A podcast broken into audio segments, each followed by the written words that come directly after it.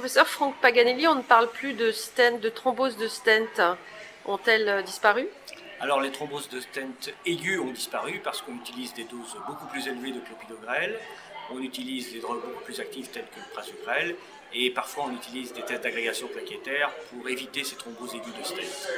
Il reste évidemment les thromboses tardives de stent, mais euh, là nous sommes encore dans l'expectative parce que l'étude euh, basket euh, qui, va, sortir lors de cette American Association ne va pas répondre à la question puisque c'est une étude qui est socio-économique et qui n'est pas basée sur la morbide mortalité, les effectifs étant trop faibles. De plus, euh, désormais, nous utilisons des drogues beaucoup plus efficaces, avec un pouvoir d'action plus rapide, notamment le prasugrel. Et euh, certes, euh, il faut augmenter le nombre de patients pour avoir une thrombose de stent, car les résistances au prasugrel sont beaucoup plus faibles. Hein.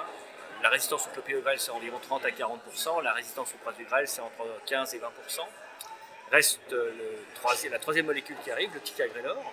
On ne connaît pas encore l'efficacité euh, mesurée par les tests d'agrégation plaquettaire pour le ticagrelor. Peut-être nous aurons une surprise, une agréable surprise.